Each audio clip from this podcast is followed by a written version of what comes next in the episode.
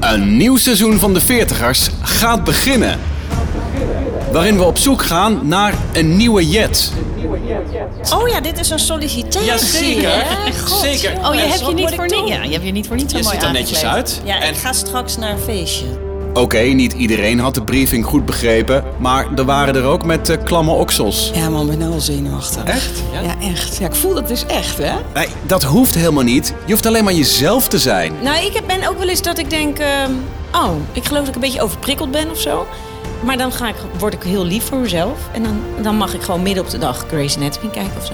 En eerlijk zijn over je rol als opvoeder. Ik ben pas op mijn veertigste moeder geworden. Dus ik zag al mijn vriendinnen al die jaren daarvoor wel. Sneuvelen. Ja. ja.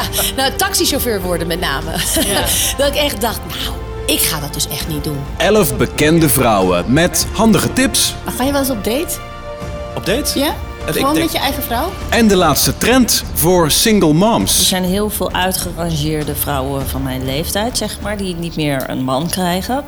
En die spreken nu al af van, weet je wat, wij gaan met z'n allen gaan we samen Een wonen. hele zomer lang. Een nieuw seizoen van de 40ers. Met telkens een andere gast. Over drank, drugs, de overgang, botox, burn-out, leesbrillen en grijs haar. Maar bij mannen, dat is dan weer echt irritant. Is dan weer charming en ah, Mr. Grey en bla bla bla.